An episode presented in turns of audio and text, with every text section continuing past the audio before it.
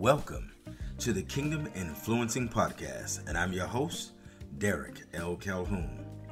KIP, for short, brings you an exclusive look at the nature of humanity as we interface with culture and society in and out of our relationship with God. It explores the unique and contrasting position of having a biblical worldview versus a secular or societal worldview. I will explore these topics using the powerful and dynamic tools of the didactic narrative, teaching a relevant truth through storytelling, biblical exposition, teaching Bible principles, and of course, real talk. My background scans a diversity of over 35 years of work in education, government, law, ministry, business development, and consulting, respectively. Each guest speaker will bring a variety of wisdom and insight to life topics and situations that we encounter on a daily basis. So, all I need you to do now, as listeners, is to sit back and enjoy the podcast. Spread the word about KIP the Kingdom Influencing Podcast. And I will be your host, Derek L. Calhoun. That's hashtag KIP. Hashtag KIP. Help me to make KIP your favorite Friday podcast. Now, let's get started. Whew, it is good to be back this week with another uh, episode of uh, the Kingdom Influencing Podcast. I want to uh, send a belated love to all of the mothers out there. I should have said something last week, but I wanted to let you know that you are loved by all of us who have had mothers or who have mothers. All right? To uh, the Kingdom Influencing Nation and Network all over the world, thank you for all of the nations that listen uh, from Russia to Australia, back in the United States, and Argentina, and around the world. We thank God for all of you uh, who take part in this, and particularly to those audiences that are gathered around in the United States of America. I appreciate you guys so much. Uh, California, Nevada, Minnesota, uh, Florida, Connecticut, New York, Delaware, uh, Virginia, um, and there's so many other states that I could name. Um, but I appreciate you guys more than you know. So let's get started today um, because we have a lot of material to cover and we're in a series called Get Your Head On Straight. So I hope that you listen to uh, last week's uh, presentation or podcast, Secondhand Christians, because I kind of want to pick up from there because what I don't want us to be is secondhand Christians or garbage Christians. I call them garbage Christians because they get all of their information from someone else who got it from someone else who got it from someone else. But there's never been a real checking point. There's never been a real plumb line or baseline for your theological thinking because you've never read the Bible for yourself. Um, my hope in delivering this podcast is that it will help a generation to pick this book up. There's a reason the Bible is the best selling book that was ever written in the world. There's a reason for that. And it's not just because it's in every bookstore. It's not just because of Gideon's putting them in the hotel rooms. There's a reason for that. That this book outsells every book in every generation. And it has a timeless message of love that we can use every day. People try to say in this postmodern era that it is outdated, that it is irrelevant. Let me tell you something the Bible will never be outdated and it will never be irrelevant because human nature does not change. There's nothing new under the sun. So as long as we remain the same, the Bible will always be relevant, and we need to know that and celebrate the communication that God left in the earth for us so that we can get to know him. But not only does the Bible facilitate getting to know God, it also facilitates you getting to know yourself. And that's the critical, critical mandate of the Bible that you read it, you see who God says you are, and begin to walk in who you are. All right? So, with that said, I want to make this statement. I want to make this statement. Um, the Bible was meant to be a personal guide through the maze of life.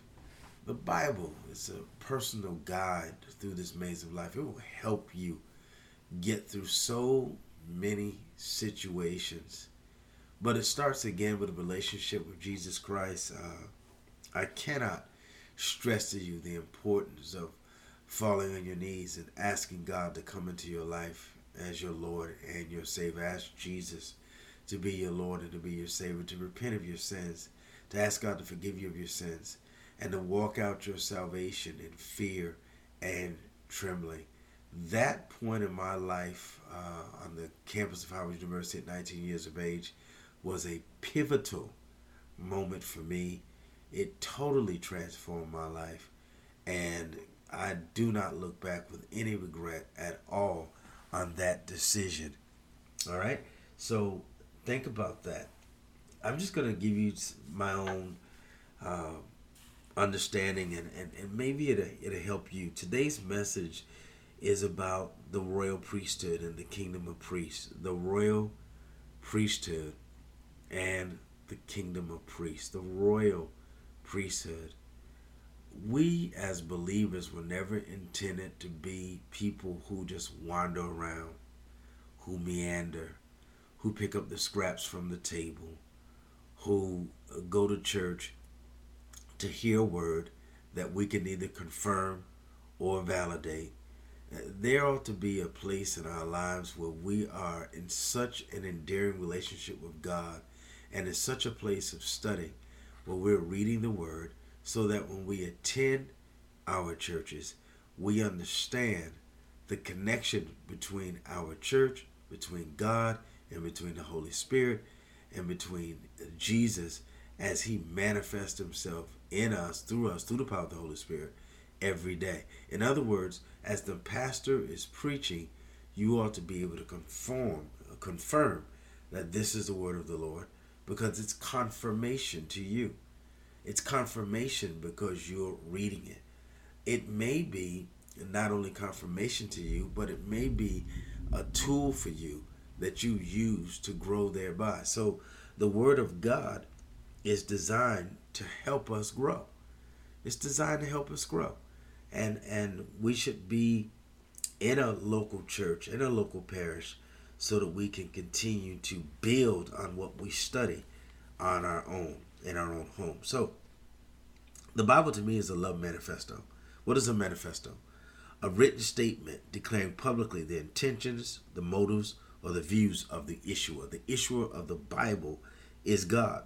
2 Timothy 3 16 and 17 simply says this All scripture is God breathed, or what I would say, or the Bible says God inspired, and is useful for teaching, rebuking, correcting, and training in righteousness, so that the servant of God may be thoroughly equipped for every good work, so that we, who are the people of God, who are the called of God, who've been translated by God to be living epistles, living letters in this life, will be able to have all of the tools we need to help advance the kingdom of God in the earth.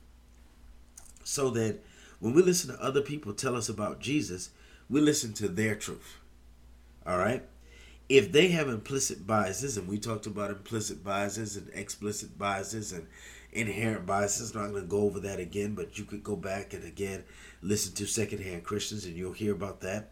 But if they have implicit biases, they may already have been programmed to give you a negative point of view about church, about the pastor, about Jesus, about the Holy Spirit, about the Bible, and you can't be uh, in a place where you're not able to strain the information or strain the influence that is trying to be perpetuated over your life. All right? We have to understand that the enemy comes to kill, steal, and destroy. So, what does he want to kill? He wants to kill your relationship with God. What does he want to steal? He wants to steal your relationship with God. What does he want to destroy? He wants to destroy your relationship with God. The devil is not after your your stuff. He's not after your job. He's not after your house. He's not after anything except your relationship with God. And so he uses society and the people around us to get us in a place or in some kind of frenzy that causes us to be shaken in our relationship with God. And ultimately, for some people, they just walk away. I told you that 3,500 people are walking away from the church. Uh, I believe that was daily. And uh, we have to be clear of why they're walking away and um, know that we who are steadfast, unmovable, always abounding in the word of God, that we're situated and that we're grounded. And more than more than not, we need to make sure we're not the people that are running people away from God or away from the church or away from reading the Bible because we live a double life. We can't be double agents, one way in the church and another way outside of the church. So uh, I, I want to talk to you and even in depth because we're going to be a kingdom of priests. That's a privilege. It's a privilege to be a kingdom of priests. What do I mean by a kingdom of priests? It means that the middle wall of partition was torn down and that God has given us direct access to Him. So, in the days of, of the Catholic Church, you would go to the priest to be forgiven or absolved of your sins. Now, we can go directly to the priest, directly to the high priest, Jesus Christ, who's now our advocate and ask the Lord to forgive us of our sins, and we can be cleansed immediately. Jesus is our advocate for that. When he died on the cross, uh, he gave us the right to then approach the throne of grace. So we have that right. Not only do we have the right to be uh, forgiven, but we have the right to read, to study, to pray, to interpret, to understand, and to really begin to be a part of the kingdom of God. So when we get saved, one of the benefits of being saved, if we become part of the priesthood, we are royal priesthood. So let me tell you a little bit about what that means, and I'm going to read to you um, scripture from First Epistle of Peter, chapter two. The first epistle of Peter, chapter two. I'm going to begin at verse four, and just just a quick summary and just to get us in the flow so that we, you know, have a, a, a baseline or a place to get our impartation or our information. All right. So, coming to him as to a living stone, rejected by men, but chosen by God, and precious. You also, as living stones, are being built up a spiritual house, a holy priesthood to offer up spiritual sacrifices acceptable to God through Jesus Christ. Therefore, it is also contained in the scripture Behold, I lay in Zion a chief cornerstone, elect, precious, and he who believes on him will by no means be put to shame. The chief cornerstone, of course, is Jesus Christ. Therefore, to you who believe, he is precious, but to those who are but to those who are disobedient, the stone which the builders rejected has become the chief cornerstone. And you know that Jesus was rejected by the Jews, he was rejected by the Sanhedrin, he was rejected by the leaders of the Jewish church. He became a stumbling stone and a rock of offense. Uh, so they stumbled, being disobedient to the word to which they were also appointed. So to this day, people stumble over the word of God. The word of God to them is an offense to them. It's offensive because if I want to live in the dark and the word is the light, then the light shines uh, brightness or, sh- or shines light on my dark situation. It exposes me. And so men would rather stay in the dark than be exposed. Okay? So watch this. But you are a chosen generation. When you receive Christ, you are a chosen generation, a royal priesthood, a holy nation his own special people, that you may proclaim the praises of him who called you out of darkness and into the marvelous light. The difference between you and them is that they wanted to stay in darkness. You, on the other hand, heard the call out of darkness, and so you are now walking in this marvelous light. Who once were not a people, but are now the people of God, who have not obtained mercy, but now have obtained mercy. We have obtained mercy because of the saving grace of Jesus Christ. So we are a royal priesthood, a kingdom of priests. I, I like this uh, statement that may help uh, even bring more clarity to what I just shared. It's by Dr. J.V. Fesko, professor of systematic historical theology at the Reformed Theological Seminary. It's called the doctrine of the priesthood. The doctrine of the priesthood of all believers states that all believers in Christ share in his priestly status. Therefore, there is no special class of people who mediate the knowledge of the knowledge, presence, and forgiveness of Christ to the rest of believers. And all believers have the right and the authority to read, interpret, and apply the teachings of Scripture. Now, does this mean that the pastor, the prophet, the evangelist, the teacher, uh, uh, that these gifts, the apostle, is no longer necessary? No, that, that's not what it says. Uh, but what it does say is that when you receive Christ, you have the ability now to ask God for forgiveness. You have the ability now to get into His presence. You have the ability now to uh, walk in the authority to read, to interpret, and to apply the teachings of Scripture. So, this does not mean that we should do away with pastoral or ministerial authorities. While those authorities are part of the way that God blesses His church with instruction in sound doctrine, those with churchly authority need the rest of the body just as much. So, what it is, is a relationship. A relationship where those who are in authority in the church need the body, and those who are in the body need those who are authority. So let me break this down for you. The priesthood has three levels. There's the priesthood of all believers, of which we're all a part. Both those of us who are pastors or not pastors, we're all a part of the priesthood of all believers. Then there's ordained priesthood. Those of us who are pastors, teachers, evangelists, leaders in the church, leaders in the community, in the marketplace. You're ordained priesthood. And then finally, there's the high priest of Jesus Christ. The high priest of Jesus Christ is the priesthood after the order of Melchizedek that gives us the right to operate in these respective levels of gifting. It gives us the right not only to be ordained in ministry, but it gives us the right to have access to the power of God. All right? So we, we want to make sure that you know that you have access to the power of God. And and this is a process. It takes time. You have to spend time with God. I got in uh, when I was very young, at, at, that tender age of 19. I started reading the book of St. John.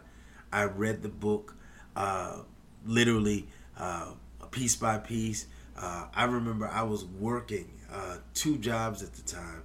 Uh, one at a company called Wiremold in West Hartford, Connecticut, and then at Aetna Life and Casualty. And I would carry my Bible and I would make it my business to read little parts of the gospel every day until I read through the gospels. This is how I developed my relationship. And I could read the gospel, see the world around me, and see the truth of the gospel, and yet also determine what the world was trying to feed me and tell me and I came to a revelation that the word is true. So there's a scripture let God be true, let man be a liar. These are the kinds of things that we come into uh, reality with when we read the word for ourselves. So I want us to move from secondhand Christians, right? but there are privileges to being in this royal priesthood. And I want to talk about that in our next session I, have talked about this before, but I think I'm going to go into a, a, greater level of detail. Uh, it's called uh, Kingdom Wealth. Kingdom Wealth. I'm going to talk about Kingdom Wealth. I'm going to talk about the five points of Kingdom Wealth, uh, how they to help us to live out our lives um, in every facet of our lives. Our society today gravitates to everybody being rich. Uh, I don't want to be rich. I want to be wealthy. And in my next segment, I want to tell you the difference between being rich and wealthy, and then I want to tell you how to begin to come into your status in life. All right? All right. God bless you. I've enjoyed this time with you. Time has really flown by. You've been listening to the Kingdom Influencing Podcast. I'm your host, Derek L. Calhoun, and we hope to hear from you again on next week as we continue this series, Get Your Head on Straight. God bless. Talk with you next week.